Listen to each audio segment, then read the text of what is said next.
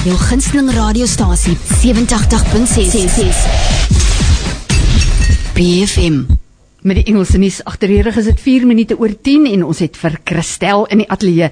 Hallo Sissie, hoe gaan dit? Goeiemôre Elyn, dit is 'n geweldige groot voorreg om vanmôre saam met jou hier te wees. Dis altyd lekker, dis yes. altyd lekker. Wat maak jy hier vanmôre? Vertel 'n bietjie. Elyn, ek is vanmôre hier vir die boekresensie uh, met 'n uh, ek wil sê formidable vrou, Nadine Blom. Ons almal ken haar mos nou vir die een van supercool en met die mooi uh, die rooi hare. Sy het 'n boek geskryf Ankers vir vandag en ek gaan 'n bietjie met haar gesels oor hierdie boek en laat sy vir ons 'n bietjie vertel van hierdie boek wat dit els behels het toe sy dit dag geskryf het. Vertel ons 'n bietjie meer van haar. Daar staan seker op die boek iewerster net 'n bietjie agtergrond terwyl ek haar op die telefoon kry. Is reg. Ehm um, Nadine Blom is 'n sangeres, maar sy is ook 'n prokureur en ehm um, sy het uh, sy, sy, het hoeveel series agter haar naam en sy doen ook motiveringspraatjies. Sy is oral bekend. Sy sy veg ook vir mensehandel, vir kindermishandeling oral en so sy is 'n vrou wat regtig wel baie dinge agter haar kerfstok het en hierdie boek wat ons vanmôre gaan behandel is een van haar meesterstukke en ek glo nadat ons met haar gepraat het, gaan jy vanmôre honger in jou hart hê om hierdie boek te koop. En daar het ons vir Nadine op die lyn. Vat oor, Christel. Goeiemôre Nadine, dit is Kristel. Hoe gaan dit vanmôre met jou? Dit is met jou Kristel. Nee, ons kan nie kla nie. Kan ek gou vra jy so klein bietjie harder sal praat Nadine asseblief? Ek kan jy my nou beter hoor. Daar sê, daar sê, daar sê, kan jy my ook goed hoor? Dis wonderlik. gaan dit goed vanmôre met jou? Alles goed, dit is lekker reën in die Kaap. Ons het 'n bietjie van 'n bietjie van 'n mistige dag en die wind waai, maar ons ons net kan nie kla as jy in hierdie mooi wêreld bly nie. Dit is so, dit is ons kort daai reën in in PE geweldig baie. Ehm um, Nadine, ons is vanmôre hier om met jou te gesels oor die boek wat jy geskryf het Ankers vir vandag. Ja. Die eerste keer toe ek hierdie boek vashou, toe dink sien ek dit is 'n ander Nadine wat op hierdie voorblad is as wat ek ken. Die die ja. luisteraars ken haar as Nadine wat hierdie supercool songs gesing het vir die kinders, hierdie ja. CD's. Vertel vir ons luisteraars vanmôre 'n bietjie van hierdie boek. Wat wat het jou geïnspireer die dag toe jy die pen of die rekenaar gevat het in hierdie boek te skryf? Ja, ehm um, ag Kristal, weet jy, dit was eintlik 'n baie 'n 'n baie mooi agtergrond. Ek het ehm um, deur 'n baie swaar tyd in my persoonlike lewe gegaan, ehm um, so 2 en 'n half gelede. En ehm um, soos wat dit maar gaan wanneer 'n mens deur 'n storm tyd gaan en en ehm um, jy weet jy swaar kry dan is mens dan is die enigste plek waar mens eintlik jou jy nou hulp kan gaan kry by die Here. Jy weet en, en hy is maar die enigste een. Jy weet hy sê kos dit woord mens ons kan nie op mense vertrou ja, nie. Ja, hy sê eintlik dan vat dit verder en hy sê versoek is hy wat op 'n mens vertrou maar gesien te sê wat op my vertrou. En um, dis nie of op iets so maklik nie want mense raak maar alleen en jy raak geïsoleerd wanneer jy deur 'n storm gaan. Ehm um, en in hierdie tyd het ek bietjie swaar gekry um in die media want jy weet as 'n ouma as 'n ou se verhoudingslewe seer kry vir ons almal is dit maar baie baie moeilik maar wat tog erger is vir amper vir ons wat in die in die publieke oog leef as 'n mens word jy word al baie keer uitverkoop deur mense om jou aan die media. Jy weet en nie goed wat jy deurgaan en um, ons het nie altyd 'n keuse nie jy weet baie baie keer dink ek die publiek dink ons gaan verkoop ons stories aan publikasies en dit is onwaar hulle ja. um, hulle vind dit uit hulle vind dit uit en dan begin hulle jou afpers. Ja. Um, vir 'n onderhoud en ja. so aan en hulle weet dit het met my gebeur en in hierdie tyd het um, Susan Jordan van Luxverde na gekontak nou ek en my sien toe terug 'n boek uitgegee Blitz Parlementdiewe vir die jeug um, lesertjies van Suid-Afrika en um, die in die uitgewer sit se Christelike kant is Luxverde. Mm en sy van het my toe gekontak van die stad. Dis kant het gesê man, dit het dit graag sien vir koffie en sy ons het gesels. Sy het gesê, weet jy wat, um, ek weet jy gaan 'n storm in jou lewe en ek het gewonder of jy nie bereid sou wees om dit te skryf nie. Om te skryf waardeur jy gaan in plaas van te wag tot die storm oor is om in hierdie stormtyd die tye wat jy saam met die Here spandeer om dit neer te skryf. En ek het ehm um, my eerste reaksie was ek beweeg nie voordat God iets my sê nie en ehm um, want ek het op 'n harde manier geleer. Mm. En ehm um, ek het toe gaan met die Here se voete gesit by sy troon en met hom gepraat oor en hom gevra en ek het die, ek het die vrymaking in my hart ervaar dat dat die Here vir my gesê het ek dis reg so. En bly net ingeprop by my, bly net konstant ingeprop by my. So Um, een van die stukke wat ek ook in Ankers oor geskryf het, is vir die ware wingerdstok en dit klink baie keer vir ons soos 'n klise, want jy sê ja, onthou God is die wingerdstok, ja. maar ek het dit so intens beleef dat die oomblik wat ek uitgeprofeteer, die oomblikke in my lewe wat ek uitgeprofeteer en gedink het ek en Jesus van my ou en ek kan hierdie self hanteer, het ek elke keer geval. Ehm um, en as ek mense mooi gaan terugdink oor Adam en Eva se reis in die, in die tuin en jy gaan dink oor wat waar hulle eintlik ook maar seer gekry het, dit wat hulle hulle afhanklikheid van God prys gegee het. En dit is eintlik maar die hartste van alles is God wil ons nie afhanklik hou van hom omdat hy omdat hy ons wil beheer nie. Hy wil ons afhanklik van hom sodat hy ons in kan deposit wil ek ja, amper sê. Dit is dat hy ons kan instort en ja, ons kan leer en ons ja. kan rig en ons kan lei en ons kan beskerm. Jy weet dit laat my altyd dink aan 'n kleintjie, jy weet 'n klein kindjie wat net as jou kind begin loop. En ek het 'n anker sit nog 'n stuk daar geskryf waar jy weet as met 'n babietjie of 'n kleintjie begin loop en jy staan nie by hom, weet in jou hande se weerskante van. En dit ons liefdevolle pa, jy weet hy staan aan ja. ons en hy steek sy arms aan ons uit en hy, hy wil ons vang maar jy moet nog steeds daai daai um, behoefte hê en daai soeke hê na daai afhanklikheid en intimiteit met hom en hy hy wil dit hê hy wil hê dat ons dit met hom kom soek elke dag.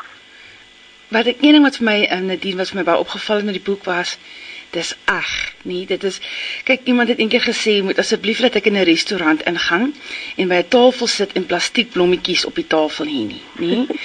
En toe ek hierdie boek gelees het kon ek ek kon jou hart hier in lees. Ek kon ek kon die mens daarin agter dit was nie hulle sê in Engels sugarcoat dit nie.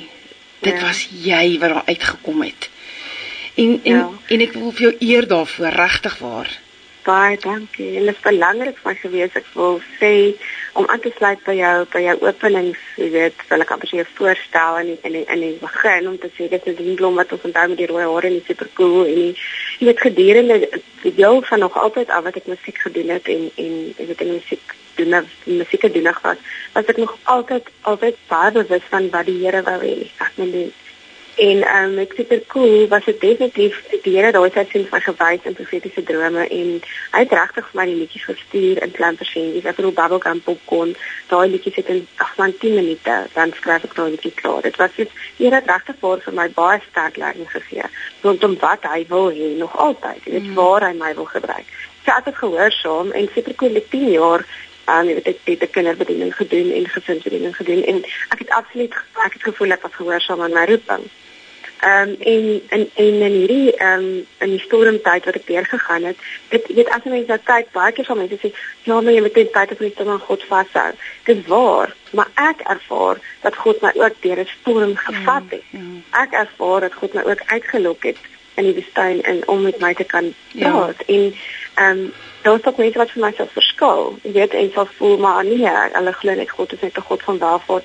Ek sien dit anders. Ek sien dit as wanneer ons nie wanneer God ons het, weet jy baie keer so 'n bietjie uitruk uit ons comfort uit lê en ons weet wat is die groei? Mm. Waar gaan ons groei? Waar gaan ons nader aan sy hart? leer ja. So ja, ja, presies. Jy weet so vir my was dit dit klink gek as ek dit sê, maar weet ek is amper op 'n manier opgewonde oor die volgende storm. Ja. Want as dit is wat die Here gedoen ja. het deur hierdie enetjie en en ons hele lewe is 'n groot proses. Ja. Kan nooit iemand gesê hoe jy deur hierdie moeilike tyd gekom. Nee, dit is 'n proses. Dit is elke dag opstaan. Vanoggend ek opstaan het ek drie vriende gekies en ek het ek het hulle 'n mini radioprogram opgeneem op my foon en dit vir hulle gestuur. Het maar net so: "Goeiemôre, jy is ingeskakel by Radio Makkelstrand." Jy weet net hoe hulle lag van die dood en dit is 'n keuse. Ons elkeen maak 'n ja. keuse om jy weet om die dag aan te pak om in daai blymoedigheid en daai joy. En die een ding wat baie by my was gedurende die skryf van die boek was um to fit like so hard goes sick with the ticks of the spreekers En ehm um, ek het baie ervaar die Here het my praat gepraat het oor wanneer ons ons fokus af van hom af, wanneer ons begin hoop op mense, wanneer ons begin hoop op welvaart en geld en rykdom en huise en karre en bankbalanse, dan verloor ons perspektief mm. en ons begin ons hoop sit in materialistiese dinge wat ek self aanskuldig is en was en weer gaan wees. Mm. En ek en ons dink dat ons salarisse en al daai goed is ons hoop en is ons toekoms. Maar God sê hy is ons hoop en hy is ons toekoms. En wanneer ons gaan aanhou fokus op hierdie dinge wat eintlik niks beteken vir God se koninkryk nie, gaan ons hoop verloor want as ek myself gaan meet aan die vrou langs my met die ryk, die dom of die groot kar of wat ook al, gaan ek altyd depressief wees want ek gaan altyd meer wil hê. Maar wanneer ek in God se ekonomie fokus en in God se ekonomie opereer, dan vra ek God, wat is dit wat U wil hê ek moet hê en dat dit vir my genoeg is vir nou want ek weet dit is wat U wil hê ek nou. moet. Absoluut. En daai tevredenheid van en dan kom jy joy terug. Jy weet die oomblik as jy aanvaar maar God se weet weet wat hy vir jou beplan. Hy sal jou nooit in die steek laat nie alhoewel hy jou deur storms vat en alhoewel hy jou deur 'n woestyn lok, sal hy jou nooit verlaat nie. As jy dit waar, woord. Dis waar. Nadine, ek kyk na hierdie pragtige omslag van hierdie boek van uh, wat Lux Werby uitgebring het. As jy nou kyk na die teikenmark vir wie Ja. uh, jy's 'n uh, ou stap nou in by uh, by 'n boekwinkel wat hierdie boek is natuurlik by al die goeie boekwinkels beskikbaar. Ja. Wie sal jy nou sê vir oggend ehm um, sal hierdie boek opvat en in in sy hand vat en sê dit is wat ek nodig het in my lewe vandag. Sjoe, ehm um, dit is so moeilik om dit te antwoord. Ek wil dit nie eers beperk nie. Jy weet ehm um, en, en ek sal jou ek sal met die veer hoekom. Ek het nou die dag 'n uh, 15-jarige tienermeisie gehad wat my laat weet dit sy het boek gelees en of is besig met haar boek en dit is vir groundbreaking. Ek het 'n vriend van my wat ehm, 'n um, gay vriend is wat dit uh, bly wat my gevra het hy wil die boek van my bestel. Ehm um, ek het 'n vrou uit die uit die ehm um, Weskaap aan 50 wat vir my gesê het sy verkoop daar salon en ehm um, die mense, mans, vrouens, almal wat dit lees. Ehm um, ek, ek dink dit spreek tot jou hart as jy al in jou lewe op 'n plek was waar dit donker was om jou en Ja. jy nie geweet het hoe jy waar die lig vandaan gaan kom nie. Ehm um, gaan hierdie boek tot jou spreek en miskien gaan jy deur deur 'n moeilike tyd in jou huwelik. Mis- Miskien gaan jy deur 'n moeilike tyd in jou werksomstandighede. Ehm um, miskien het jy alle hoop verloor. Miskien is jy nie eens daar waar jy moedeloos is nie, maar jy het net vrae oor goed soos ehm um, jy weet hoe hanteer ek tiendes? Hoe hanteer ek wat is dit om te vas? Hoe kom dit mens met mens vas? Ehm um, daai beginsels wat wat ons geneig is om om op te dink dis ou testamenties.